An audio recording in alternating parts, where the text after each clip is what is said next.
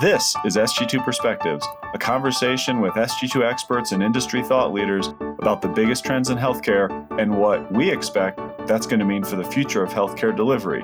While the current pressures on providers is palpable, you want to be thinking about dollars potentially being left on the table in contract negotiations and where you might be vulnerable if you're squarely focused on your fee for service contract terms.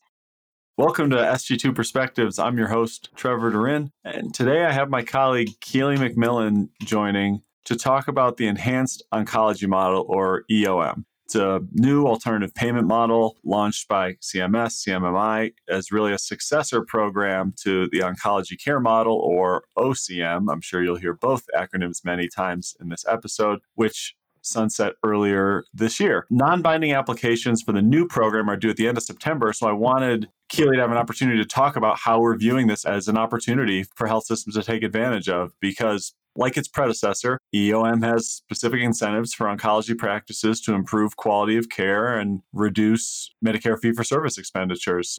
Keely, so far, the oncology care model, OCM, hasn't really proven to be successful in reducing Medicare expenditures actually resulted in overall losses for Medicare. So, why is Medicare launching EOM? How's this going to be different? What did we learn so far?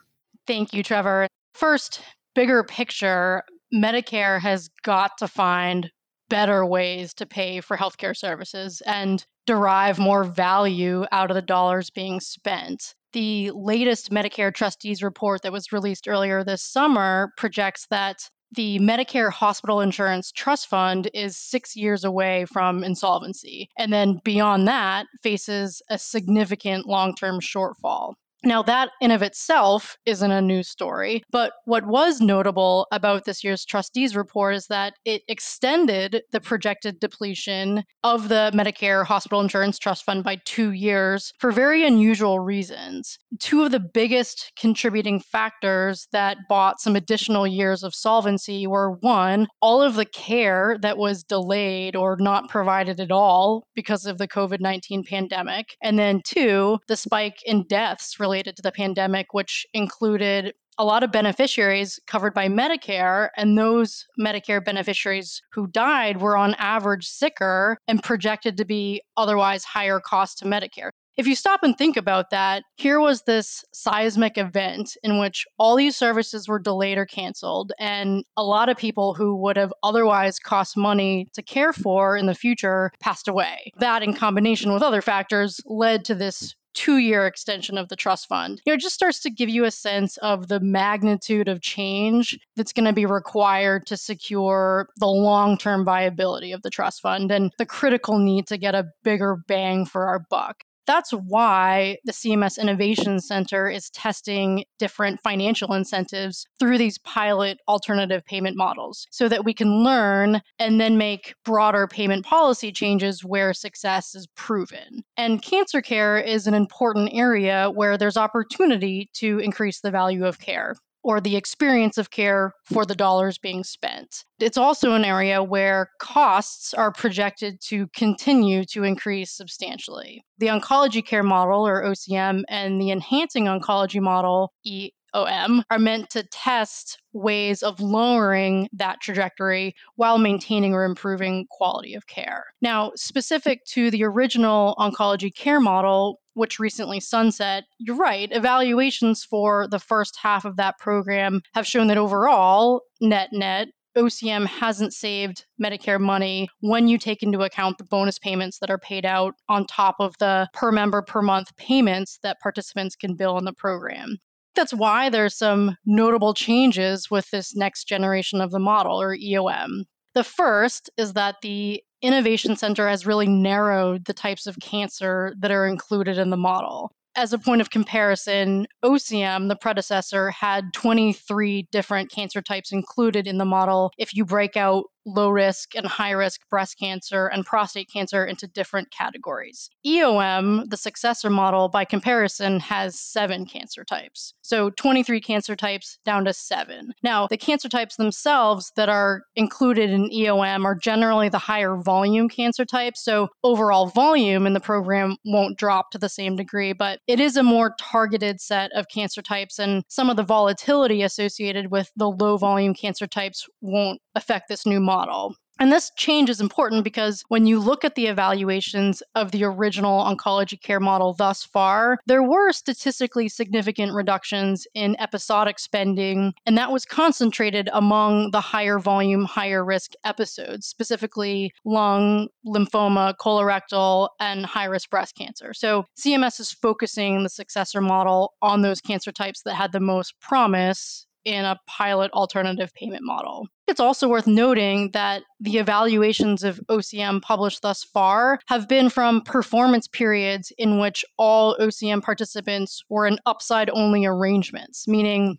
they were not at financial risk of losing money, even if their expenditures came in over a spending benchmark. They didn't have to repay losses. In our experience, generally, if you're in an upside only arrangement and not at risk financially, the relative priority level for the initiative can start to fall when a provider organization is juggling a lot of different challenges. EOM, by comparison, the successor model requires all participants to take two sided financial risk from the start of the program. And there are two different risk tracks that you can choose from, but at a minimum, you're going to be at some downside risk from day one. So those are two of the major changes between OCM and EOM. One aspect that didn't change is the voluntary nature of the program, which is interesting because one critique of why some models to date haven't worked is that they've been optional in nature, and that leads to selection bias that can occur with optional programs. But the Innovation Center here is not flipping that switch. This is still a voluntary program.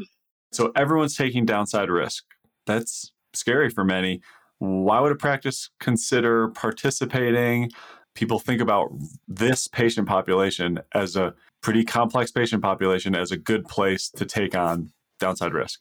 There's a number of reasons a provider organization should at least consider participating. One, if you're an organization in which value based care is part of your strategic plan, this model can be a vehicle to help advance your goals. Say, for example, you're an integrated delivery network or a system that has an accountable care organization with some population health management infrastructure in place. Layering in participation in EOM can be a way to better engage specialists and align specialty care with your primary care infrastructure. And that can be done using the financial incentives of EOM, the waivers from fraud and abuse laws, and notably the data that you receive by participating in the program, which is really rich intelligence that you would not otherwise have access to. And that helps identify and prioritize opportunities to improve quality and value. Participants of EOM are expected to receive patient level utilization data on a monthly basis, including drug utilization data. And that's data across the continuum of care, so not necessarily specific to your own practice. And this data can identify opportunities for better care coordination, drivers of variation in treatment management, opportunities for higher value prescribing, such as biosimilars or generics, and data that can support adoption of clinical pathway standards and best practices. Another reason to consider participating is the opportunity to earn upside revenue if your expenditures come in below a financial benchmark. Now, that of course works the other direction. You're at risk for losses if your expenditures come in over a financial benchmark. You do want to do an in depth analysis of whether this model makes sense for your organization. Just to give a sense of the amount of downside risk that a practice faces, under risk arrangement one, which is the lower risk track, the maximum amount that practices can lose in a given performance period is 2% of their financial benchmark, which is their budget for all aligned patients in aggregate. As a general point of reference, the downside financial risk for an ACO that's participating in Medicare's shared savings program in the enhanced track is 15% of their financial benchmark. And that's not exactly apples to apples because of differences in the benchmarking methodology, and your EOM population compared to your ACO population will be lower volume and higher acuity, but it gives you a general point of comparison of the financial risk. And it's important to do an actuarial assessment of your risks and opportunities in this program. In addition to just a complex patient population, the timing right now could be an easy excuse for many. So, why, with everything going on in the current environment, inflation, supply chain, workforce, volume fluctuations, capacity constraints, why does that make this actually a good time to try a program like EOM? In many respects, the current environment might be all the more reason to prioritize the adoption of value based care and getting paid in a different way. It's getting harder and harder for providers to negotiate fee for service rate increases that are going to be strong enough to turn around their declining operating margins. And that's especially the case with new regulatory and legislative changes, namely the payer price transparency requirements that went into effect recently, as well as the No Surprises Act, which are giving payers another reason to push back. From the payer perspective, most want to shift risk onto providers, and many see the current environment potentially being the source of a paradigm shift to move to value based care. If you listen to the quarterly earnings calls, you hear payers such as Anthem and Centene saying the current environment is an opportunity and a reason to accelerate movement towards value based care. While the current pressures on providers is palpable, you want to be thinking about dollars potentially being left on the table in contract negotiations and where you might be vulnerable if you're squarely focused on your fee for service contract terms. Now, specific to the enhancing oncology model and why now, Medicare wants to start these successor model as soon as possible because there's already going to be a gap between the end of OCM, which ended this year, and the start of EOM, which starts July 1 of 2023. And the current open window period may be your one and only chance to get in the program. Medicare has not indicated there will be another opportunity to apply to this model. Great description, great answer. One other thing CMS has signaled they're going to be focused on, and we see it across other value programs, across Medicare Advantage, is health equity. Are some of those objectives reflected in EOM too? They are. The advancement of health equity is tied to this enhancing oncology model in a number of different ways. One of the care transformation requirements of the program is to use health related social needs screening tool to identify social needs. Participants of UM are required to screen for food insecurity, transportation, and housing instability at a minimum. It is also beneficial to screen for financial toxicity, social support, social isolation, interpersonal safety, and then to help address social needs and provide patient navigation, participants can bill per member per month payments. Now, those payments do count as expenditures in the model. So those PMPM payments will count against your performance based payment at the time of reconciliation. There is, however, a small component of that PMPM for dual eligibles, which does not count as expenditures. So that does not get clawed back. So there's a little bit of financial support for your duals population. As another requirement of the model, participants have to use data to address health disparities. The Center for Medicare and Medicaid Innovation wants EOM participants to identify where disparities exist within their patient population and then use data to support evidence based strategies to address these disparities. And a tool like the Vizient Vulnerability Index provides great insights to start to do this. The Vizient Vulnerability Index is a quantitative assessment of community social drivers of health that pairs data from the Vizient clinical database with publicly available data sources from US government agencies. So, US Census, USDA, EPA, Department of Housing and Urban Development, and that's to provide deeper insights into local community need. And that can also be used to develop a health equity plan, which EOM participants are also required to do as part of participating in this program. This is another component in which CMS's strategic goal to advance health equity is reflected in the model. Participants have to develop and submit a health equity plan, which should include strategies for how health equity will be achieved. There are also some risk adjustment variables that generally support the advancement of health equity. These are patient specific risk adjustment factors that are used to adjust financial targets, including whether a patient is dually eligible, eligible for Medicare and Medicaid, as well as a patient's low income subsidy status. These were risk variables used in the original oncology care model as well. It sounds like in some ways EOM might be a great narrowing agent for organizations that are just starting to think about and look for places to focus health equity initiatives. That makes a lot of sense. So earlier you mentioned cancer care is an area where there's big opportunities to increase the value of care or experience from per dollar spent. How do participants of this model get held accountable for patient experience?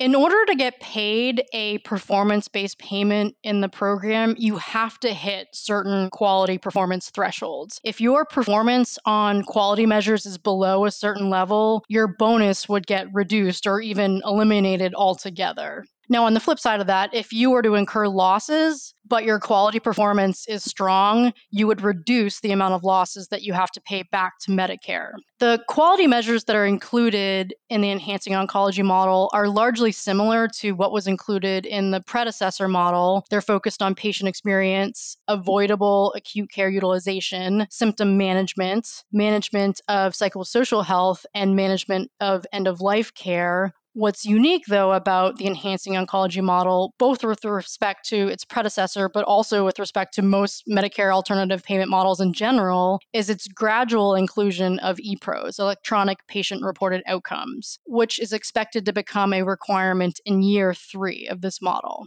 CMS has talked a lot about how the use of EPROs in oncology care can help improve communication, care management, patient satisfaction, and identification of patients' needs. And then on top of that, the COVID 19 pandemic has further shown the value of collecting additional data from patients outside of an in person visit. And so in this model, participants will be required to capture patient reported outcomes on symptoms and or toxicity of treatment, behavioral health, health related social needs, and functioning, both physical functioning and role functioning. And those patient reported outcomes will have to be captured electronically and integrated into the EHR. And this electronic integration has been shown to be an effective way to improve patient clinician communication and support quality improvement. For example, more timely awareness of a patient's change in clinical status through EPROS can support more timely adjustments to treatment.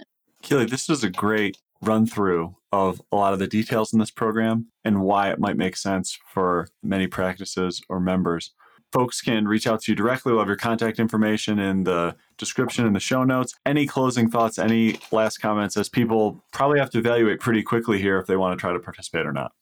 SG2 has a team of experts that are dedicated to helping providers evaluate and think about and even apply to these programs. So if we can be of support, please don't hesitate to reach out.